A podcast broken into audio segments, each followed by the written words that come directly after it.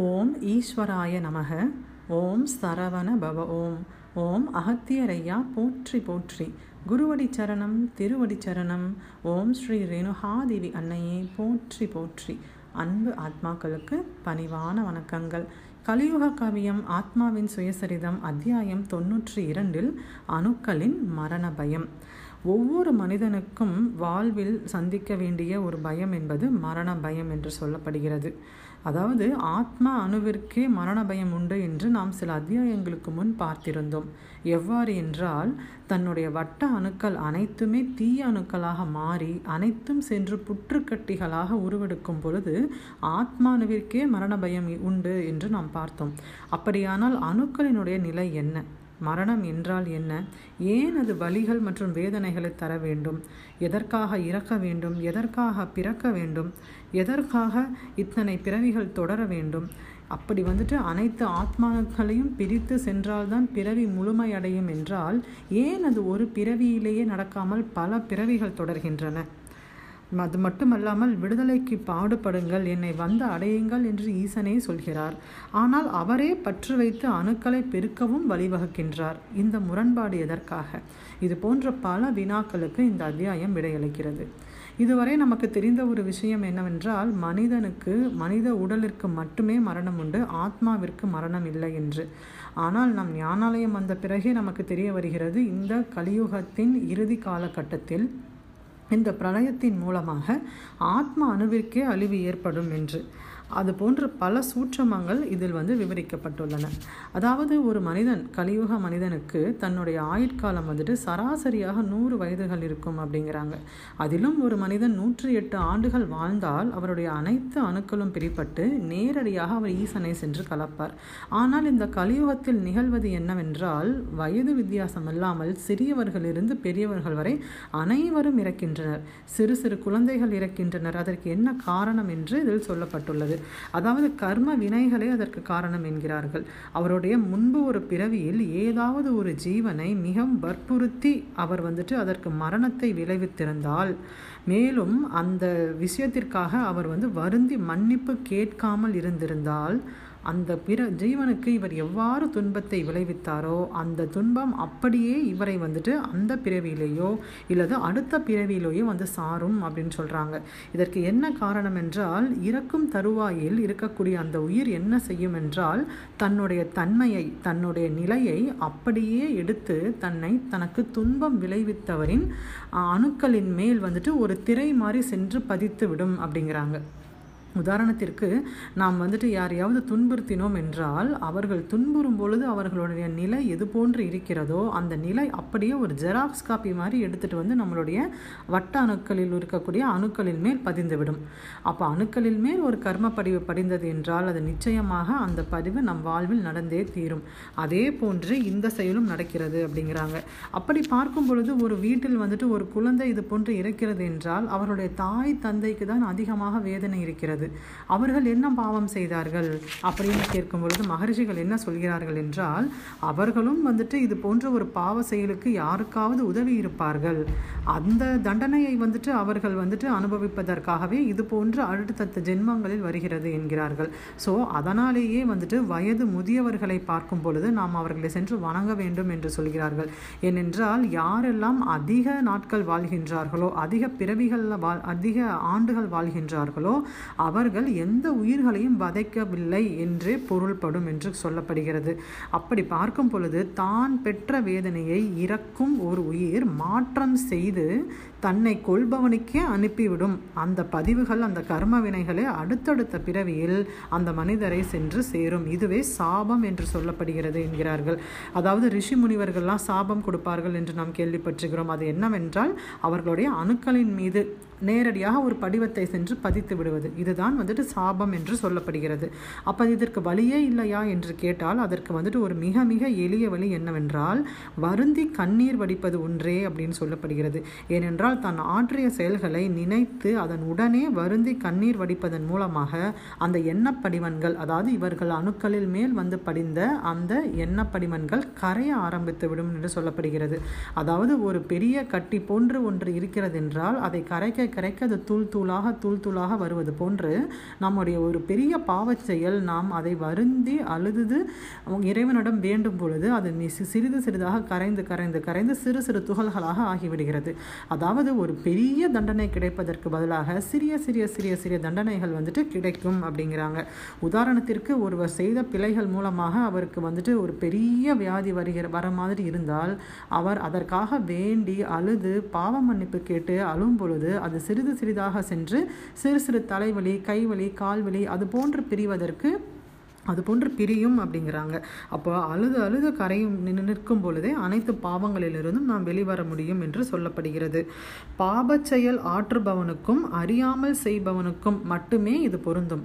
ஏனென்றால் தெரிந்தே செய்பவர்களுக்கு ஆணவத்திரை மிகவும் அதிகமாக வளர்ந்திருக்கும். அதனால் அவர்கள் நிச்சயமாக ஒவ்வொரு பிறவியிலேயுமே வந்துட்டு அவர்கள் அதற்கான தண்டனையை வந்துட்டு நிச்சயமாக இது செய் வந்துட்டு அனுபவிப்பார்கள் என்று சொல்லப்படுகிறது.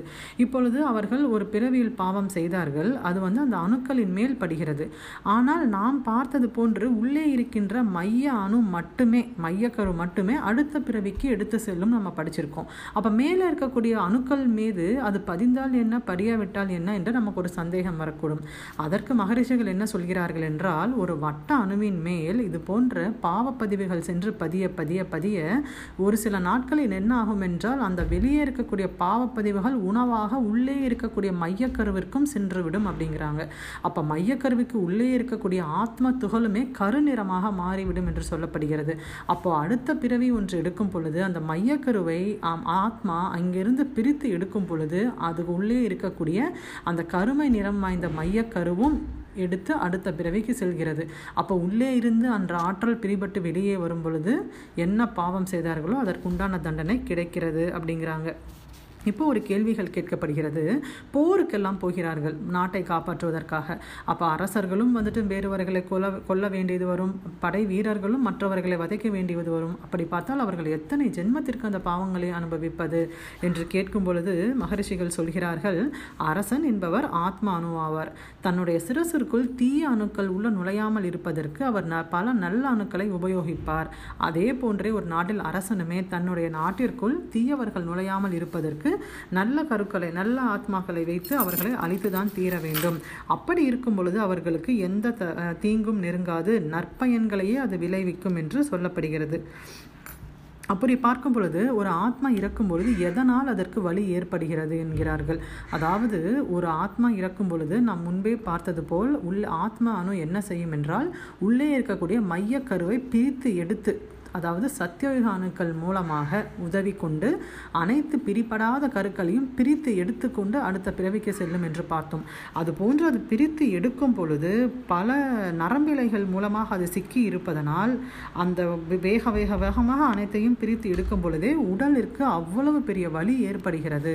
அதுவே மரண பயம் என்றும் மரண வலி என்றும் அதாவது அவர்கள் துடி துடித்து இருப்பதற்கு காரணமே வந்துட்டு அனைத்து பிரிப்படாத அணுக்களையும் ஆத்மா வந்துட்டு அதை பிடிஞ்சு இழுக்கும் இருக்கும் பொழுது அனைத்து நரம்பிலைகளும் வந்துட்டு அறுபடும்.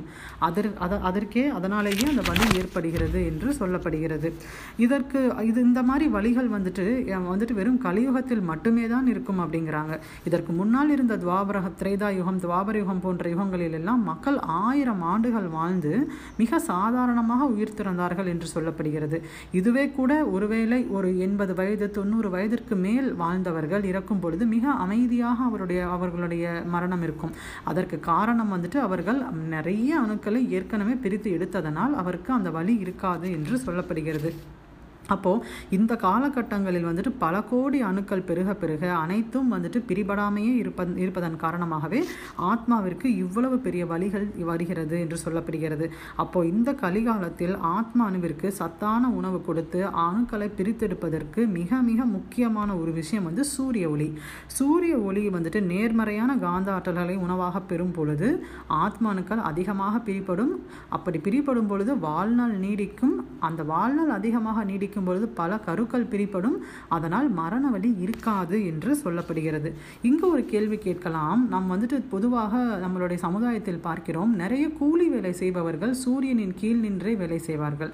அவர்கள் என்னதான் சூரியனின் கீழ் நின்றே அனைத்து ஆற்றல்களையும் ஈர்த்து கொண்டே இருந்தாலும் கூட அவர்கள் வாழ்வில் வந்துட்டு அதிக முன்னேற்றம் ஏற்படுவதே இல்லை. அதற்கு என்ன காரணம் என்று கேட்கப்படுகிறது. அதற்கு என்ன சொல்கிறார்கள் என்றால் என்னதான் வந்துட்டு உச்சி காலங்களில் அந்த மாதிரி காலங்களில் சூரியனிடது நேரடியாக அந்த காந்த ஆற்றல் அந்த மின்காந்த ஆற்றல் வந்தாலுமே கூட அதை ஈர்க்கும் அளவிற்கு அவர்களுடைய சத்தியயுக அணுக்களில் ஆற்றல்கள் கிடையாது என்று சொல்லப்படுகிறது. அது போன்ற ஆற்றலே சத்தியயுக அணுக்களுக்கும் ஆத்மாவிற்கும் இல்லாமல் அதிகபட்சமாக அந்த மின்காந்த அலைகள் வந்து கொண்டே இருந்தால் அது ஆத்மாவை தாக்கியே விடும் அப்படின்னு என்று சொல்லப்படுகிறது. அதனாலேயே வந்துட்டு அந்தி சந்தி வேலைகளில் தேவையான அளவு மட்டுமே ஆத்மா உணவருந்தும் தருணமாகும். அந்த தருணங்களில் மட்டுமே ஆத்மா காந்த ஆற்றலை ஏற்பது மிக சிறந்தது. அளவுக்கு மிஞ்சினால் உணவும் நஞ்சாகும் என்பது போல தேவைக்கு அதிகமாக மின்காந்த ஆற்றலை உள்ளே ஈர்க்கும் பொழுதும் ஆத்மாவே அறிவுறும் என்று சொல்கிறார்கள். இப்பொழுது இன்னொரு விஷயம் என்னவென்றால் நம்மளுடைய அன்றாட வாழ்நாளில் நிறைய பூச்சிகள் நமக்கு வந்து தொந்தரவு கொடுக்கும். முக்கியமாக இந்த கொசு வந்துட்டு நிறைய தொந்தரவு கொடுக்கும்போது நாம் அதை வந்துட்டு அடிப்போம். அப்போ அந்த மாதிரி உயிர்களை நாம் கொலை செய்யும் பொழுது அதிலிருந்து நமக்கு சாபம் ஏற்படுமா என்று கேட்கும் பொழுது மகரிஷிகள் என்ன சொல்கிறார்கள் என்றால் மனிதனின் ஆத்மாவிற்கோ அது தாங்கி நிற்கும் உடலிற்கோ உபாதை புரிவ புரிபவர்கள் யாராக இருந்தாலும் அவர்கள் தண்டிக்கப்படுவார்கள். அவர்கள் தண்டிக்கப்படலாம். அதில் எந்த ஒரு பாவமும் நமக்கு ஏற்படாது. ஒருவேளை இந்த மாதிரி ஏதாவது ஒரு உயிர் உயிரை வந்து நாம் கொல்ல வேண்டிய நிலை ஏற்பட்டால் ஆத்மாவே உன் செயலுக்கு குறுக்கே நின்றதனால் நான் அவற்றை அழிக்க நேர்ந்தது என்னை மன்னிப்பாயாக என்று உரைக்கும் பொழுது பாவ படிமன்கள் உடனே கரைந்துவிடும் என்று சொல்லப்படுகிறது. அதாவது மனித விடுதலைக்கு தடை செய்பவர் தெய்வமாகவே இருந்தாலும் தண்டனைக்கு உரியவர் என்று இதில் வந்து சொல்லியிருக்கிறார்கள். ஸோ இந்த அத்தியாயம் இதனுடன் முடிகிறது. புத்தகத்தை முழுமையாக படித்து முழு ஞானம் பெறுவோம். இப்பதிவில் உள்ள நிறைகள் அனைத்தும் குரு அன்னையை சாரும் குறைகள் அனைத்தும் என்னையே சாரும். ஏதேனும் குறைகள் இருப்பின் மன்னித்தருளுங்கள். நன்றி.